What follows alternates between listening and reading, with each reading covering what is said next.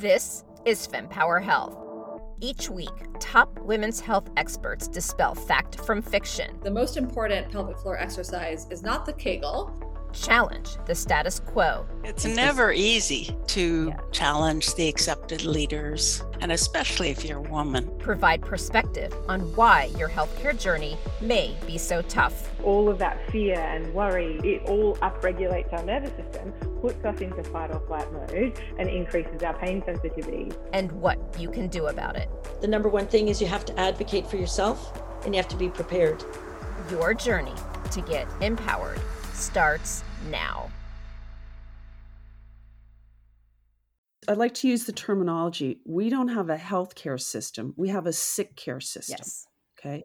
So instead of focusing on supporting people to have healthy lifestyles and the things that are going to promote health, like exercise, like a good diet, and it's like that old adage you are what you eat. And so if we had better diets, we exercised, and we got appropriate sleep, the health of the nation would be transformed.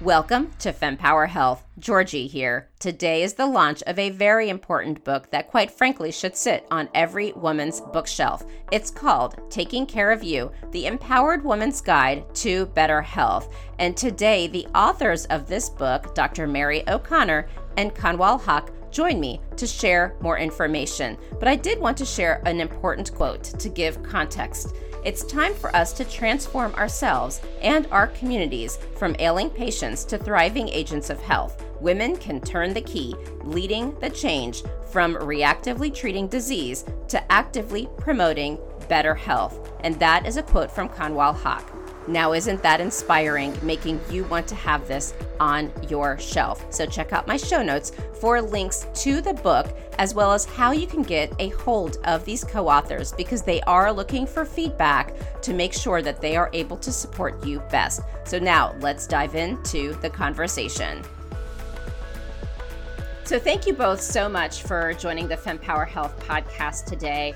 I've interviewed over 80 experts in women's health, and either it's been patients, because we know patients are also experts on their own body, clinicians, um, femtech founders, and it's clear that much needs to be done. But one of the foundations that we're still trying to understand is how do we as patients prepare for our doctor appointments and understand what's going on with our bodies. And so you have a lovely book coming out and it's really going to, I think, help so many women. So the book is called Taking Care of You. And why don't we start by you both giving your introductions and background and why you wrote the book? So, Mary, do you want to start? So, my name is Mary O'Connor. I'm an orthopedic surgeon by background. I spent the majority of my career in the Mayo Clinic system.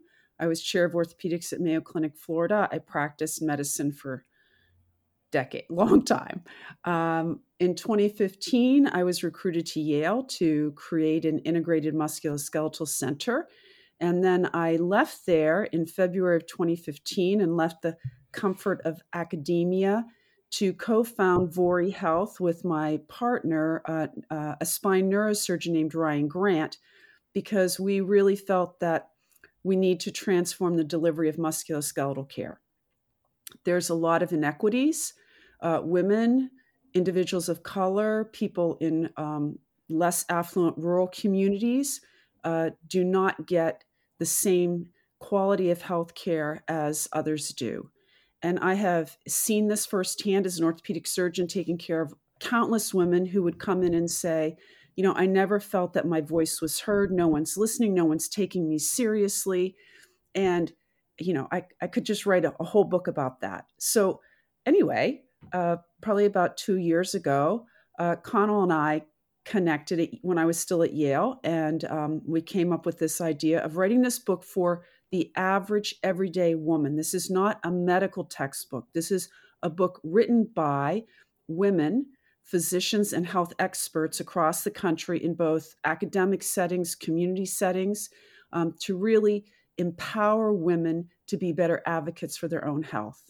And I think you have done an incredible job uh, with that. So, Kanwal, why don't you introduce yourself and then we'll keep talking.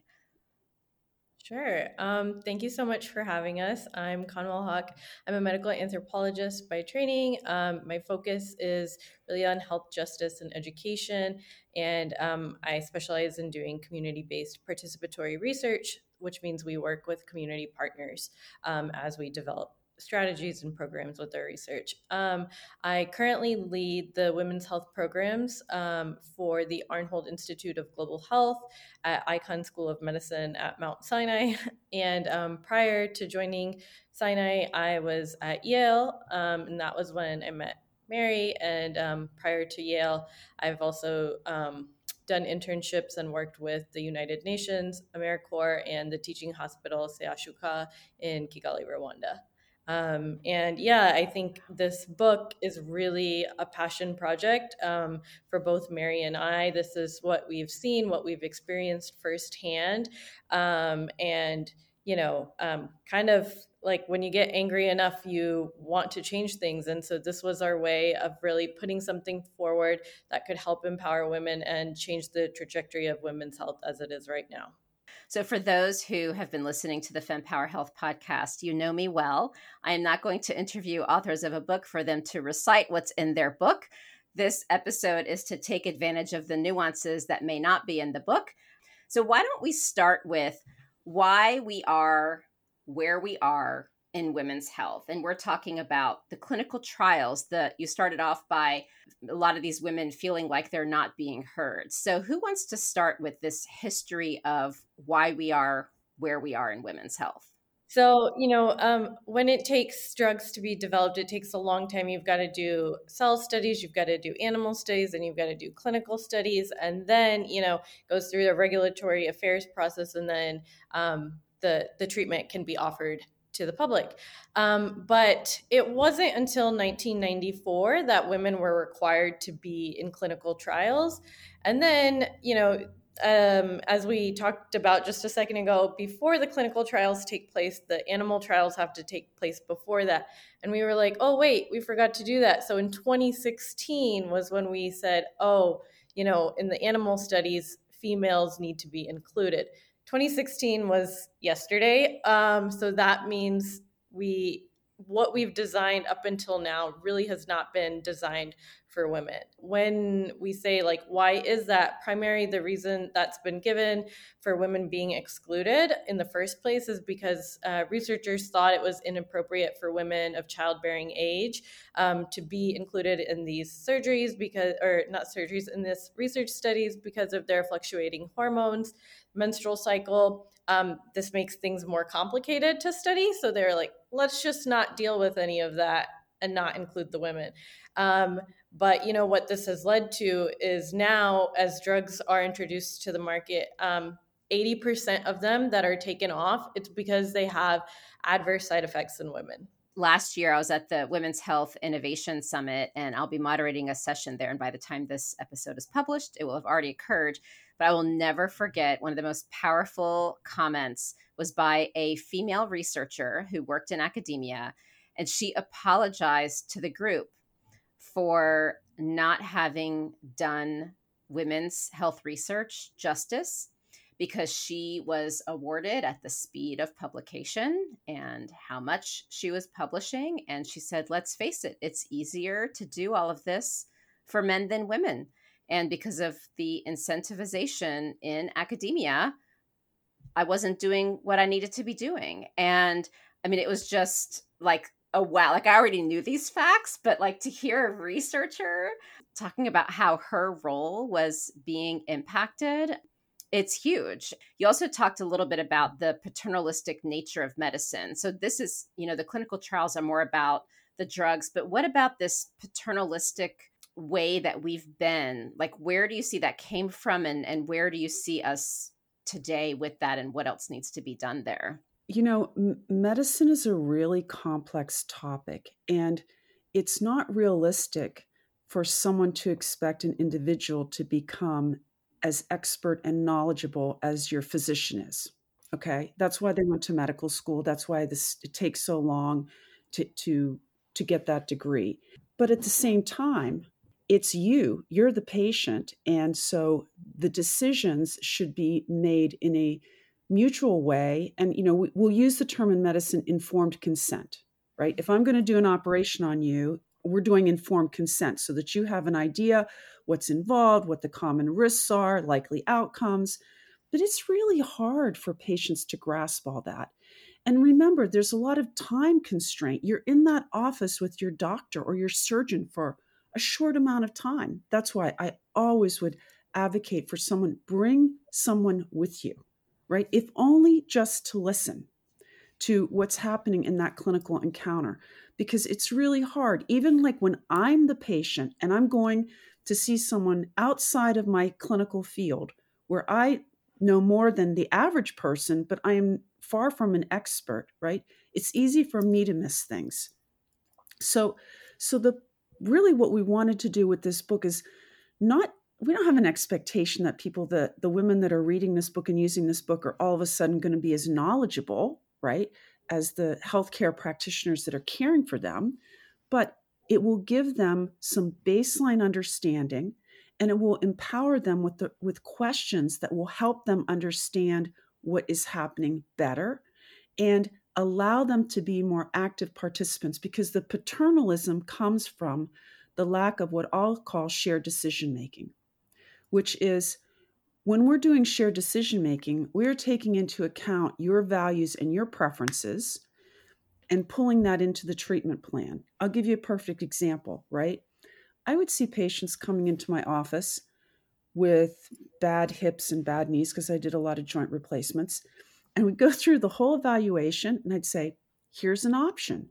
I mean, you're symptomatic enough, your function's compromised, it's reasonable for you to consider this. To which they would respond, No way am I going to have an operation. Okay, that's fine. But then, like, how did you get to me? Like, why did your time, how, why did you even come to this surgeon then if you already know that that's not aligned with where you are right now? And that's perfectly okay. But you see, no one prior to that moment said to the patient, let's talk about what matters to you and how you fit this in to your values and your preferences. So eh, that's the paternalism of medicine, which is I'm the doctor, I know what's best for you. You're just going to listen to what I say and do what I say.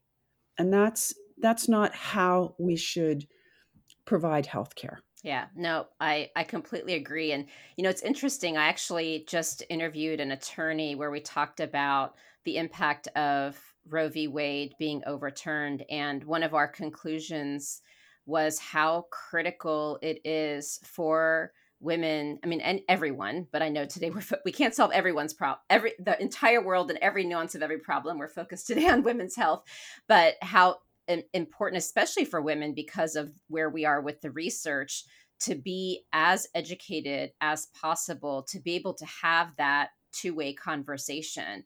And so so back to your book, what I loved and how you structured it is, you know, we know that there's foundational questions. Like we know things like bring your medical records, which we do or don't. we track your symptoms. But what I loved is for every single condition, you had a chapter. And then in that chapter was a list of questions for that specific condition. And you know, in this chaos of I have symptoms, I'm stressed out, I'm anxious, oh my goodness, what do I do?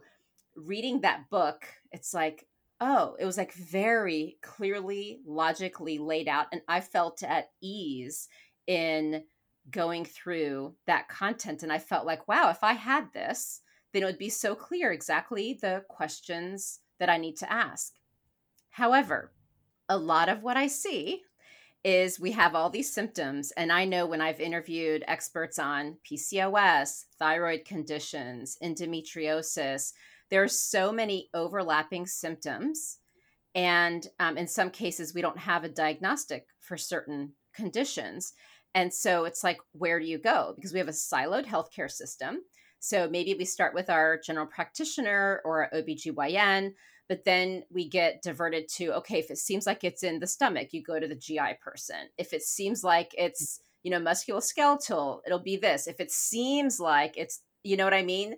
And then you keep getting, then that expert will say, no, it's not that. And meanwhile, you're continuing to get worse and the anxiety gets worse.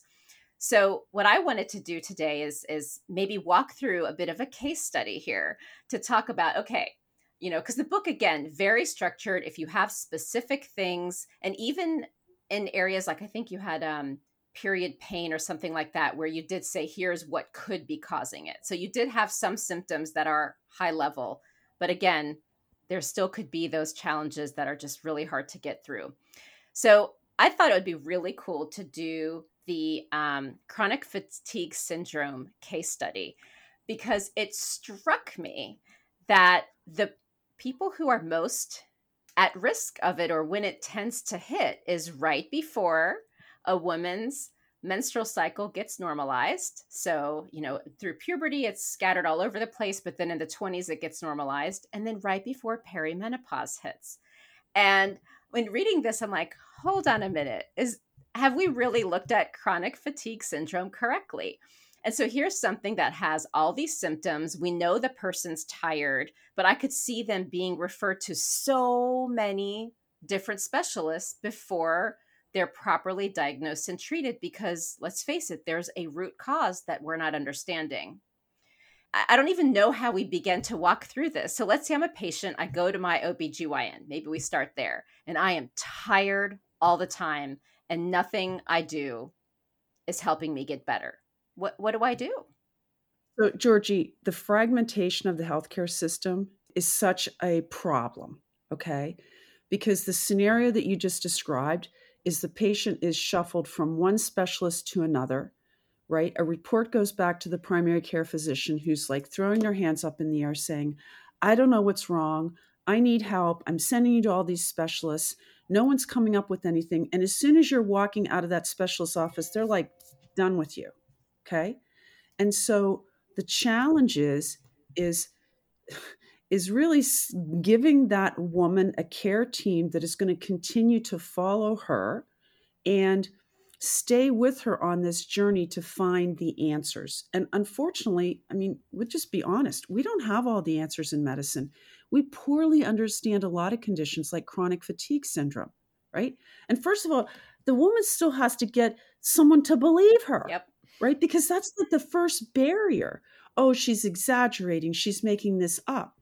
It's so classic. You know, a woman will go in and say, I have nine out of 10 pain. A man goes in and says he has nine out of 10 pain and, like, oh my God, he's miserable. And I have had family members harmed because because they don't take i know if the same scenario had happened and this individual was a man there would have been a different outcome okay? Because people just don't believe that women are not exaggerating their symptoms which is ridiculous. But that's how we're brought up in this society right? The men are tough and stoic and don't complain and the women cry and you know woe is me and it's all I could use more colorful surgeon language, but my husband has trained me out of it. Okay. Um, so, first, we need, we, we certainly need more research to understand these conditions that are very difficult to really understand. And you hit the nail on the head. Sometimes we don't even have a test that can give a diagnosis.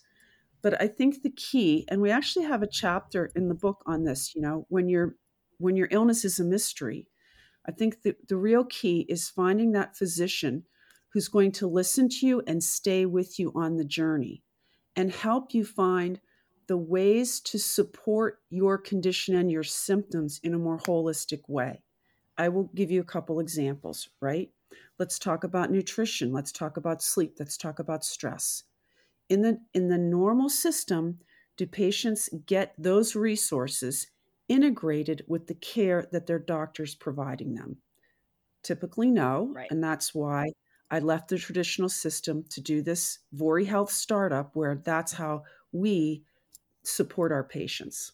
It really sucks because this is one of the things that kind of led me um, to becoming so passionate about this because I've gone through that experience myself of like having these weird symptoms and it not fitting a diagnostic category for lupus or rheumatoid arthritis, but you know, something autoimmune's going on. And so um, it's really frustrating. It's really challenging. Um, and you know and that was kind of what led to this and like researching like oh there's really not any information out there. Why isn't there? Why isn't the money being invested in this? And it does suck because you know you can read about chronic fatigue syndrome and it'll say we have no lab tests to verify this. Um, and it is a disease of like uh, exclusion so they're going to kind of rule out the other things and then kind of make the way down. Um, and this is really why we need to bring so much more focus and energy and time and funding to women's health research because it's it's not there. No it's true. Now do you think like let's say taking chronic fatigue syndrome or any because I, I guess i don't want to label the condition because then it might imply that i'm judging something without full knowledge so i'll, be careful there. So taking a lot of these conditions that are um, difficult to understand I, i'm wondering if if there's an opportunity to like flip it around and look at almost what are all these commonalities and what is the true root cause? Like for example i'm hearing so much about gut health and how optimal gut health has a huge impact on so many other things. And so sometimes i wonder like are we so focused on the label that we're forgetting to look at why it's happening. And if we looked at the why, there might be less labels or more clarity because there's really more similar root causes than we can than we've ever really thought about. I'd like to use the terminology. We don't have a healthcare system. We have a sick care system. Yes. Okay. That is how our system is structured to address sickness. So instead of focusing on supporting people to have healthy lifestyles and the things that are going to promote health, right? Like like exercise, like a good diet, right? Because now there's more and more research coming out as you just mentioned about even the gut brain connection, okay? And it's like that old adage, you are what you eat. Uh, guess what? We are what we eat. And so if we had better diets, we exercised and we got appropriate sleep, the health of the nation would be transformed. Transformed. Okay. And then I'm just going to add a sidebar to that. What we tend to do is we want to blame individuals when they're not doing those things without understanding that for some people, particularly women, there are so many factors that make it difficult for them to have that level of healthy behavior because they live in a food desert or it's not safe for them to walk around their neighborhood at night because of gun violence. Okay, so these social determinants of health are very important. And around that are the policies that we implement on both the public and the private side related to access to health care, food deserts, etc. You know, I mean, it's I'll share this brief story. When I first got involved in the in health equity work, which is a long time ago now, um, I never realized that in my own town, that the same supermarket chain had a that had a store in the poor, the less affluent part of town, charged more there for vegetables and fresh fruit than at my grocery store. What? Like, exactly. Like I, that blew me away. I'm like, how can that be? Why is the price different? Wow. Like that's a private decision by that company to sell apples in my store at a lower cost than the apples in the neighborhood where there are less affluent people. I mean, it just blew me away. So all these these factors impact the ability of women, and and I know this. Okay, I'll, I admit this sounds sexist, but women are the soul of health for a family yes. and a community. Women drive the healthcare decisions and they drive what happens in the health of that family. And we, in my um, non, I chair a nonprofit group called Movement is Life. We have a community based program, and I'll just share one story. So this, uh, we we empower these women. We teach these women about nutrition and movement, and we do motivational interviewing with them. And um, one of my favorite women, her name's um, Maria, and so Maria learns how to make healthier dishes, cook, cook healthier food. And she goes home, and her husband, he doesn't want to have anything to do with it. But she starts cooking the regular food that she makes for him and the and the children and a healthy dish on the side for her. Pretty soon the children start eating her healthy dish. And lo and behold, the husband eventually starts eating her healthy dish. And I find that I mean that just I I mean that just gives me like goosebumps because I see she's like the pebble in the pond and the ripples that she's sending out are impacting not just her but her children her husband and that's how we make communities healthier. And so targeting how important women are in our culture in our health and wellness ecosystem is essential and isn't emphasized enough. What are some of these practical things that those who are um, in these underserved populations can do.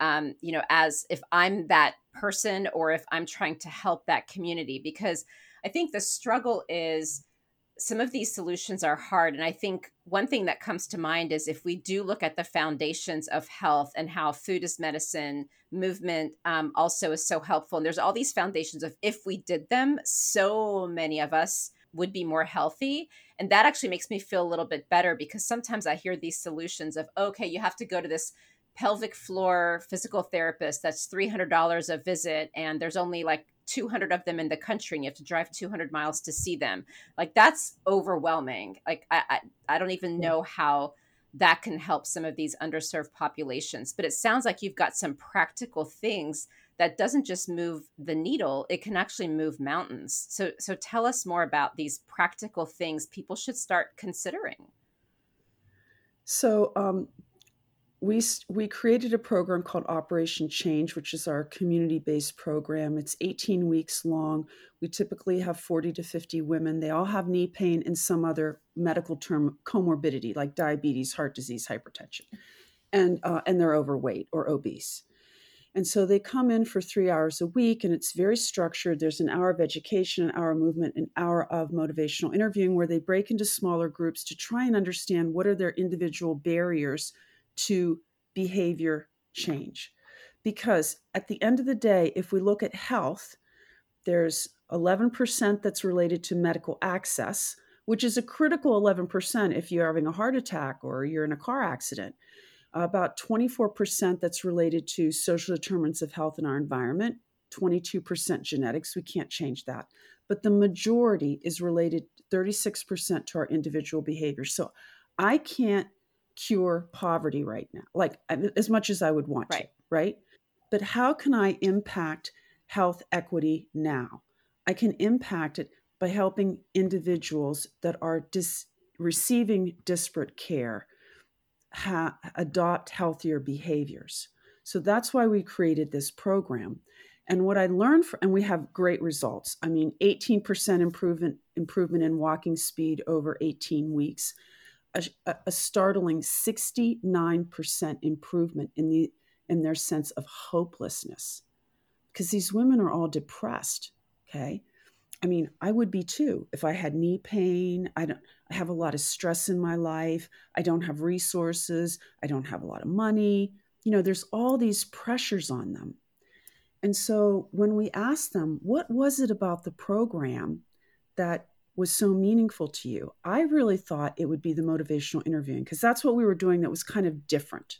Georgie, it wasn't that. It wasn't that. You know what it was? We brought them together and created a community. And it was the strength that they got from each other, the emotional connections that the women formed with each other. Because women, we need emotional connections with each other. We are tribe people. Okay. We're not the solo hunter, like, we're not the guy going out there to kill the lion. Right. Mm-hmm. And so it was the emotional connections that they formed with each other that gave them the the strength to make these changes. And that's where I realized, like, wow, this is so important. This is what communities need. Women in communities need to come together. They need to form groups to support each other with or without Operation Change. I mean, people can do this on their own. They need to see themselves as having the power of being a health promoter to themselves and those around them. So uh, we'll send you the link to my TEDx talk on that. But what we did with the book was we actually have a chapter on uh, being a health promoter and really tried to give women an understanding of some of these opportunities that they have to help not just themselves but those that that matter to them in their lives yeah no absolutely. I mean i i know when i went through my four year fertility journey i mean oddly enough i found it i think three years into my journey but there was like a a group for for that specifically through resolve and um, the national infertility association and i did find that that community is so helpful and i think having a healthcare professional organizing it was probably also important as well. Patients want to talk to other patients who are going through something similar okay they may listen to me as their doctor but they will and, and not that they don't believe me right but there's a different level of emotional engagement and reassurance when you're talking to somebody that's actually gone through that. So here's a question for you. You know, I was recently talking to a um, the CEO and founder of one of the women's health companies, um, and what she said is, what we need more of is solutions. There's plenty of apps that are working on community building. We need solutions what I'm hearing from you is we need more community. And so I guess I'd love your reaction to that. My initial um, reaction is those apps are building communities for the people who already have access to insurance, lots of money, a fancy cell phone, um, but they're not addressing these other communities. I see some head nods, but I'd love to get get your reactions to to that both communities and solutions like communities provide solutions and i guess you know you can build community in so many different ways um, and i know apps are popular right now but i think an app can't replace like the face-to-face interaction that we have. Um, and fun fact mary and i have actually never met in person.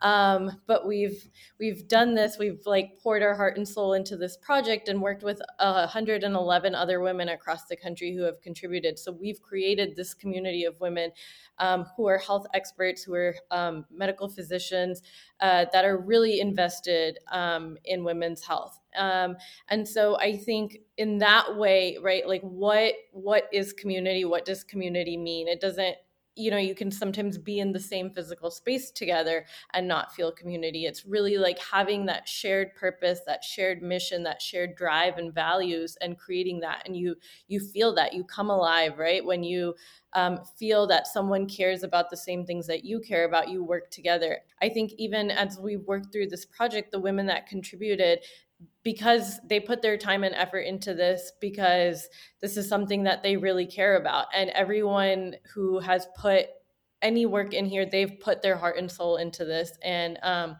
you know this isn't something we were paid to do. It's not something the proceeds are actually going to go to mayo clinic to further education and research.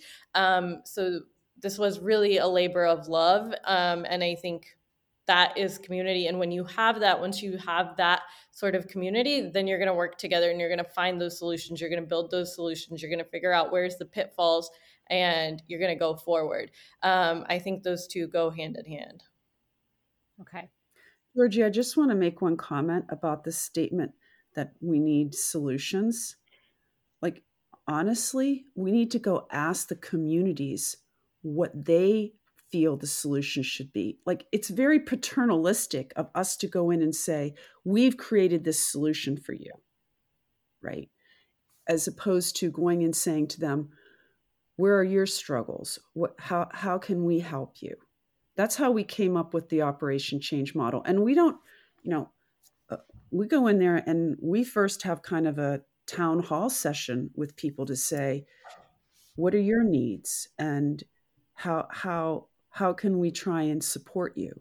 So so we really have to listen to communities in terms of trying to understand what they need to help them to support them in that. Yeah no you're absolutely right and it's funny i i would say the femtech equivalent for those um, femtech founders who might be listening it was interesting. I have this one app development company that I talk to like every six months or so. And she was uh, the, my contact there. She said, You know, I have so many people that come to me with these great apps that they're developing and they start developing the app and then they're like so what problem are we solving so it's like the reverse and so it happens a lot i mean i'm a consultant by day and i see it a lot with the clients it's like we have this thing let's keep selling it it's like but do you understand like who you're selling it to and what they actually need or how they're using your website it's just being built in isolation and so it's in so many aspects of our lives and, and i completely agree really talking to the communities um, is is so so critical. Going back to I'm struggling to find answers. How do I do this? I do want to talk about Google searches, um, because again, I, I guess I'm just thinking, um, you know, like when we're in our most panic state, anything logical kind of goes out the window. and you know, I'm thinking when I was like in year two or three of my fertility journey, like just any it, it, i mean i was a mess. I was an absolute mess. And so i know google is like the fastest easiest place to go to. So how do we look at those google searches? Because it's search engine optimization. And for those who don't fully understand it there's all sorts of algorithms dollars behind it like people will have to pay like if you're doing a blog and you want to be on that first page you have to pay search engine optimization blog writers who write a certain frequency that you publish a certain frequency to end up on page 1 of that Google search so just because it ends up on page 1 it's not because it's the most scientifically validated research, which I think is why they created Google Scholar. So I, I did want to at least explain that to um, folks who are listening. But you actually offered some information in your book about that. So let's let's verbalize that on the episode. Sure. So, um, you know, while the act of searching for health information online, it's not harmful in and of itself. It's really good to be concerned about your health and to try to find answers. Um, but it's really, really important to recognize that searching for health information online is just a starting point, um, and it's not the final answer, and it's certainly not a diagnosis. Um, so, in our chapter, which is called "Is Google Your First Responder," um, women can actually learn about how to find accurate information online. Um, Think, uh, what's accurate and what is um, reliable. And so you'll learn, you know, if you're looking at a website, is it a .gov, is it a .org? Um, what what are you looking at? Who was it written by? When was it written? And then you know what do you do with this information? You know you don't just self-diagnose because let's be honest every time i like look at google everything that comes up you know, I have a headache, it's going to turn into cancer in two seconds down that Google search.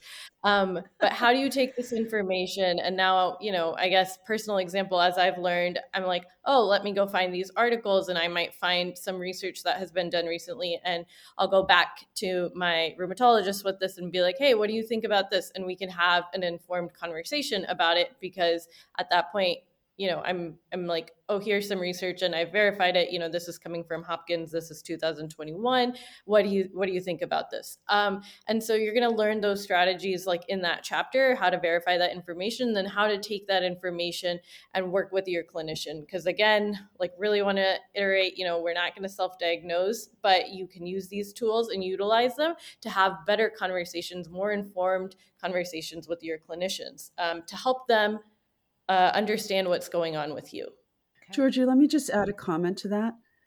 Every patient self diagnosis, every single patient I've ever seen came to see me with an idea of what was wrong with them. In their head, somewhere in their mind, they had an idea of what was wrong with them. Then it either aligned with what I thought or it didn't. And if it didn't align with what I thought, and I didn't know what they were thinking because why? I hadn't asked them, I hadn't listened. They leave the office wondering if I'm right or if they're right. Or they leave the office still in fear because, oh my God, you know, my mom had breast cancer and she had hip pain and now I have hip pain. And what if it's really breast cancer? So, so I plead with my fellow medical professionals, right? It's critically important to ask the patient how does what I'm thinking and sharing with you in terms of your diagnosis align with what you were thinking when you walked through the door? Right? Because sometimes people have, and they're, and they'll be embarrassed or afraid to say, you know, Dr. O'Connor, I was I was really afraid that you were going to say that I have breast cancer because you know my mother died of breast cancer. And so that's where like we have to connect with people on this level. They have to be comfortable to share those fears basically because sometimes they're fears and they could be they could consider them irrational and then they're going to be embarrassed or afraid to share them but if if they're not shared then you can't get them they're not going to get to where they want to be and i as their doctor want them to be. So everyone self-diagnoses everyone. It's you need to acknowledge it you need to address it and and then that helps form the trusting relationship that we should all have with our healthcare team FemPower Health is pleased to partner with the upcoming FemTech and Consumer Innovation Summit. The summit is the latest deep dive event, part of the Women's Health Innovation Series, looking to tackle this growing sector of women's health, having had continental success in driving innovation, investment, research, and partnerships in traditional women's healthcare by bringing together critical stakeholders. Join us in New York on June 7th and 8th as we channel this success into the consumer sector of women's health. Visit www.femtechconsumerinnovation.com to view the superstar speaker lineup and enter code FEMPOWER15 for 15% off your ticket. Hope to see you there.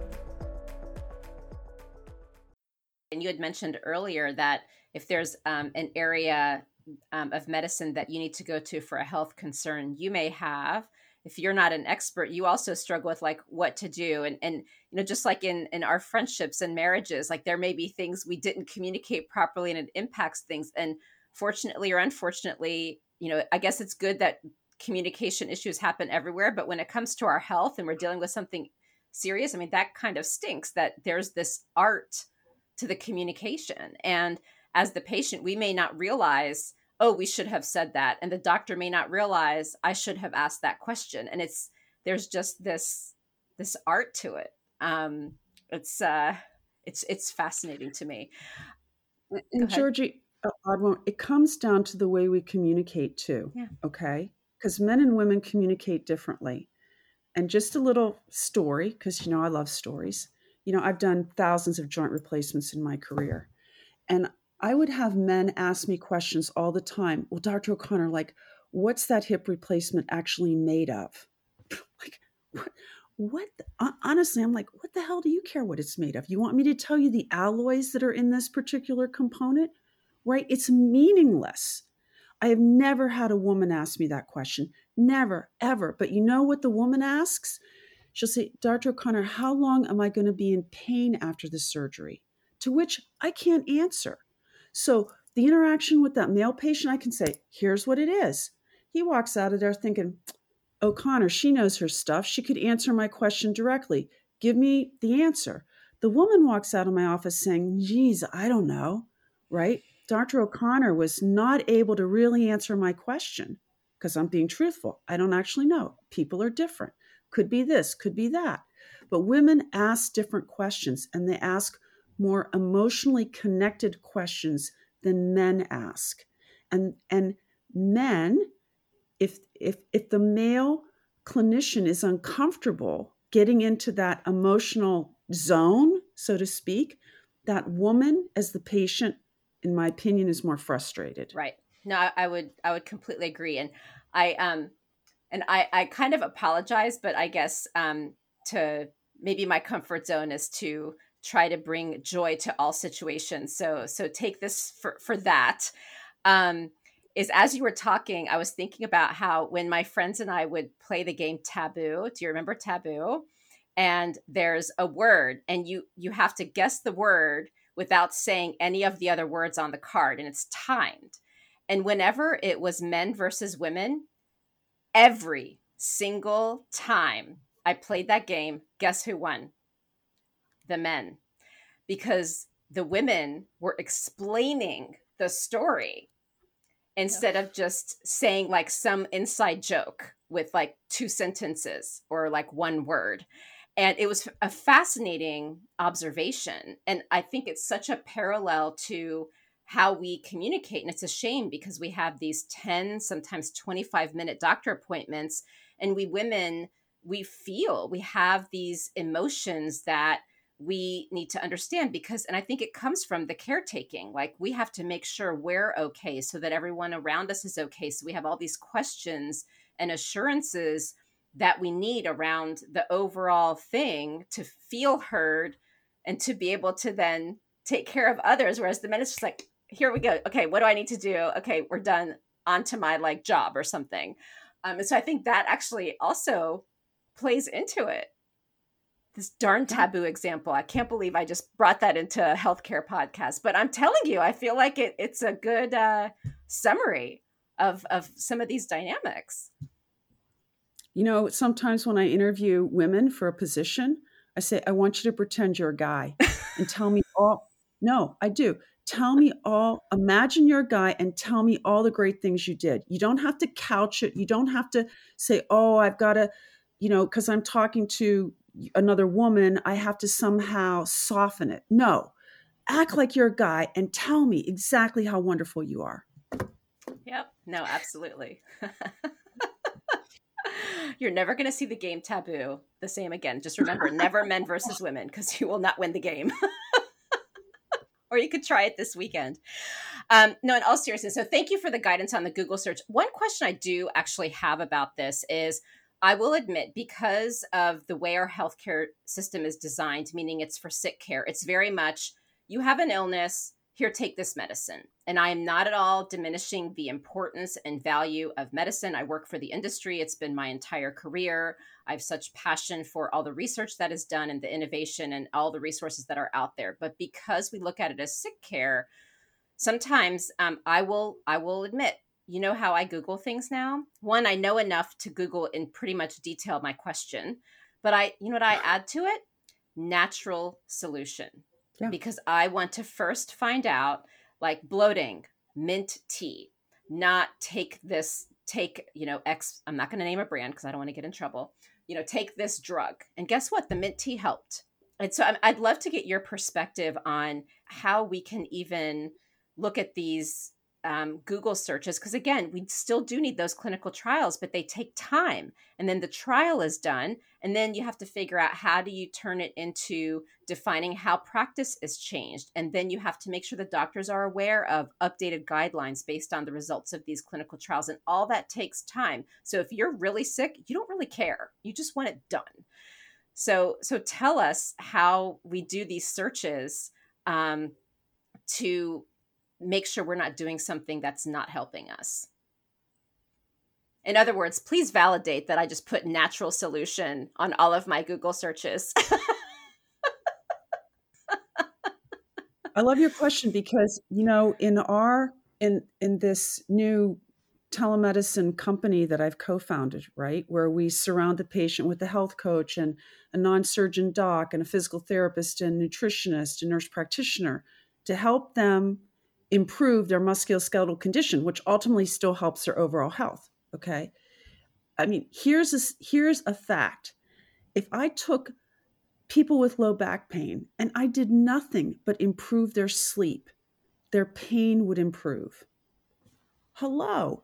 So, why in our traditional system are we not recognizing that that's an important aspect that we should be uh, leveraging with those patients? So, in our model, right, that patient, that health coach is working with the patient to help them improve their sleep.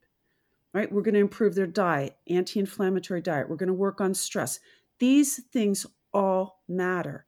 It's not and shouldn't be just about pills or sending someone for an injection, which is only temporary benefit, or a surgery. Now, some people still need surgery. We're not anti surgery. I'm a surgeon. My co founder is a spine surgeon. Okay but it's recognizing that so much more can happen for an individual to get better on their own if you support them to do it and you allow and you support their body and their mind and their emotion to uh, I'll say heal themselves so to speak or improve themselves.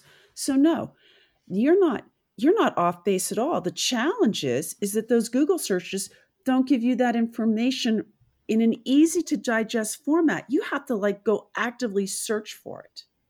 Yep. No, it is it is uh It is unbelievably true. Um, oh my gosh, I feel like we could do like eight episodes just talking about this topic. There's so many nuances.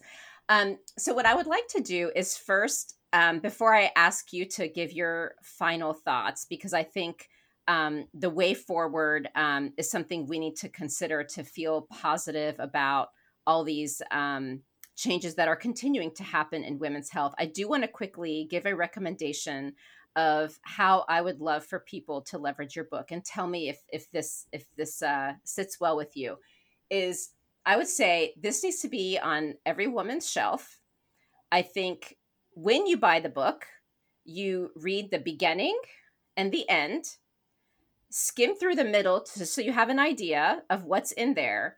And then when you have that specific condition or symptom, go to the chapter before you go to your doctor appointment, before you do your Google search. Read that chapter because it will help you have targeted Google search words so that you get more targeted information if you need more detail. Write down all the questions. And then also, before you have your stress incident, organize all your medical records so that when you have to go to the doctor, you have everything sorted. And that would be my ideal state of um, how this should work because I, I, went through it and I was like, this is what it's it was a truly incredibly written book. So um, i guess i'd love to get your reaction to to that. Is that an okay recommendation? I love that recommendation. I'll just add one thing it would be when your friend when your sister or daughter or mother has that has a condition in one of the 55 clinical condition chapters we have in the book you're pulling the book out and saying here read this right I mean, like, we want this book to be shared, you know, by mother, daughter, grandmother, aunt, you know, neighbor, coworker. Absolutely. Um, so, the way forward. Um, there's a lot that is happening and continues to happen. So, so tell us about some of the great things that are happening in women's health that we should be so excited about. Um, to know that it's not we're not you know stuck in the dark ages there is change happening so tell us about that i think um, uh, one thing i was just going to add for you know women how they use this book and like oh, what please. you were just talking about before with um, the natural remedies one thing i was going to say is that we um, especially i know that like the younger generations they really want to be kind of like spoon fed um, here's an easy solution take this pill and then you're done with it. But really um, health doesn't work like that. And that's why we have that last section, taking care of you, that focuses on things like nutrition, sleep, exercise. And these are things we hear all the time. You know, you got to eat right, you got to exercise. But what does that really mean, right? Like, how much do you have to exercise? Is walking okay? Do you need to run? Do you need to do like CrossFit? You know, how strenuous does this need to be? Like, there's a lot of questions about that. And it can be super overwhelming to be in a place and be like, oh my God, I have to do like X, Y, and Z, right? So, how do we take take these tiny steps one at a time and how can we make these small changes in our life? And so i really hope that that last piece of the book um, that is called taking care of you that's going to help with some of those things. Um, and while you were saying like being prepared for our, our visits um, we we recently made our website. It's called www.takingcareofyoubook.com um, and on there we also have like a resources page and it has in there you know like where you can print it out and you can make your daily care plan. You can take that to your doctor's visit with you. Um, the movement is life um, that mary discussed earlier they have a shared decision making tool. You can use that you can print that out you can go you know you can be prepared. I kind of wish you know now we're, we're talking about this and thinking about it i'm like oh we should have made like a journal piece to go along with this that you can take with you to your doctor. So you have all your vaccinations in there you have all your medical records you have all your family history and you're like whoop. So i don't know maybe maybe second edition you can we can work there that you in go. there yeah. Um, but you know kind of going back to how are we moving forward i mean i think this is one of the ways we're having these conversations we're talking about it we're becoming more informed about it. Um, and there's a lot going on right now in the femtech world um, as you were talking about before. Um, precision medicine is huge and we're kind of looking at these specialized solutions you know like what works in um, patient a might not work best in patient b right? It may depend on your genetics um, and um, previous conditions or um, comorbidities and how those interactions take place. Um, so there's a lot of great, amazing research taking place in that. But what we can do, each of us every day, is become better advocates for ourselves um, to take care of our health right now. Um, and as Mary stated earlier about being a health promoter, you know, we we talk about that. That's the final chapter in the book. How can you become a health promoter? What are those steps that you can take every day? You know, taking a walk with your friends, um, exercising with a coworker, um, you know, cooking better for your family, um, teaching them how to cook for themselves.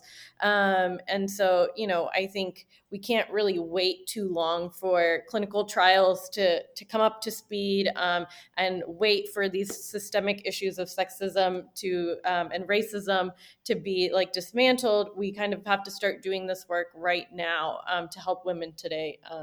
so I think that's what we're super excited about um, empowering women and empowered women empowering other women. I yeah. i agree and and this is truly an empowering book. I think uh just education is key and again the way you wrote it i felt at ease. I'm like oh my gosh like this is like a, an instruction manual. This is exactly what i got to do so i could like eliminate in my head all the spinning wheels that are happening. I just read the book and it's like settling so it's like a plan So very, very well done. Anything, any final comments? Um, anything I might have missed that you wanted to share? Any any last minute comments? Uh, Georgie, I would just say thank you. We're so delighted that you have us on the Fem Power Health podcast. And, um, you know, this book is really a labor of love, and we look forward to getting feedback from women who are using it.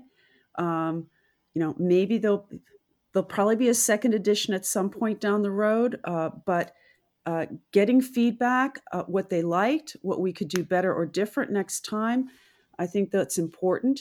And really, we'd love to hear stories about how the book helped women because I think that what's happened now, and probably the bright spot, at least to me now, is women feel the, uh, more empowered to say it's not okay for me not to get equitable care.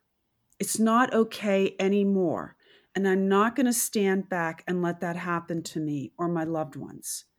So we hope that the book will support those voices being able to have a, a better conversation about what they need and ask the right questions and just be more comfortable advocating for themselves.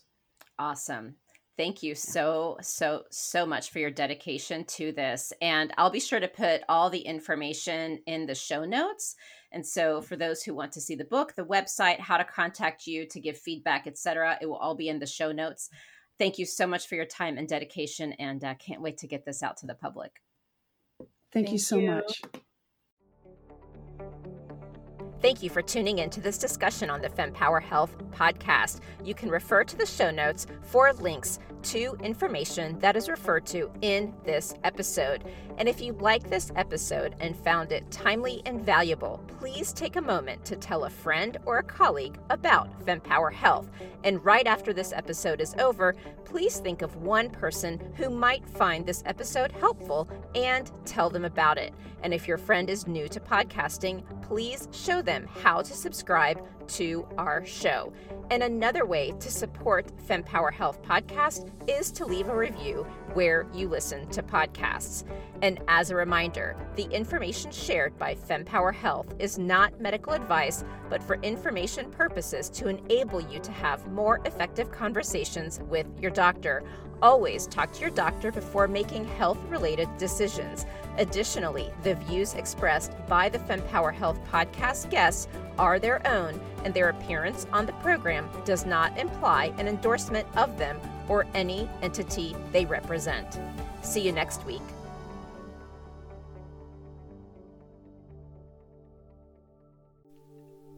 And that wraps up another empowering session here at the FemPower Health Podcast. Now, before you dash off, I've got a quick, exciting invitation for you.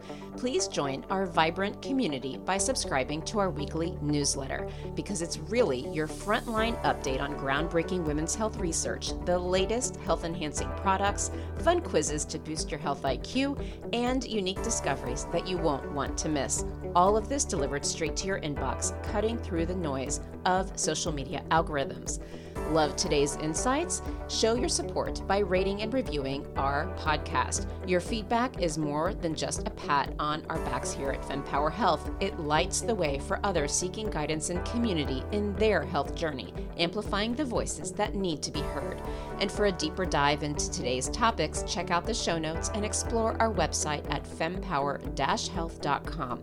Our site is a treasure trove of knowledge, neatly categorized by topics of interest and life stages, ensuring you find exactly what you need to empower your health journey. And your voice matters to us deeply. Whether you have a question, a story to share, or feedback on our episodes, reach out directly at info at fempower-health.com.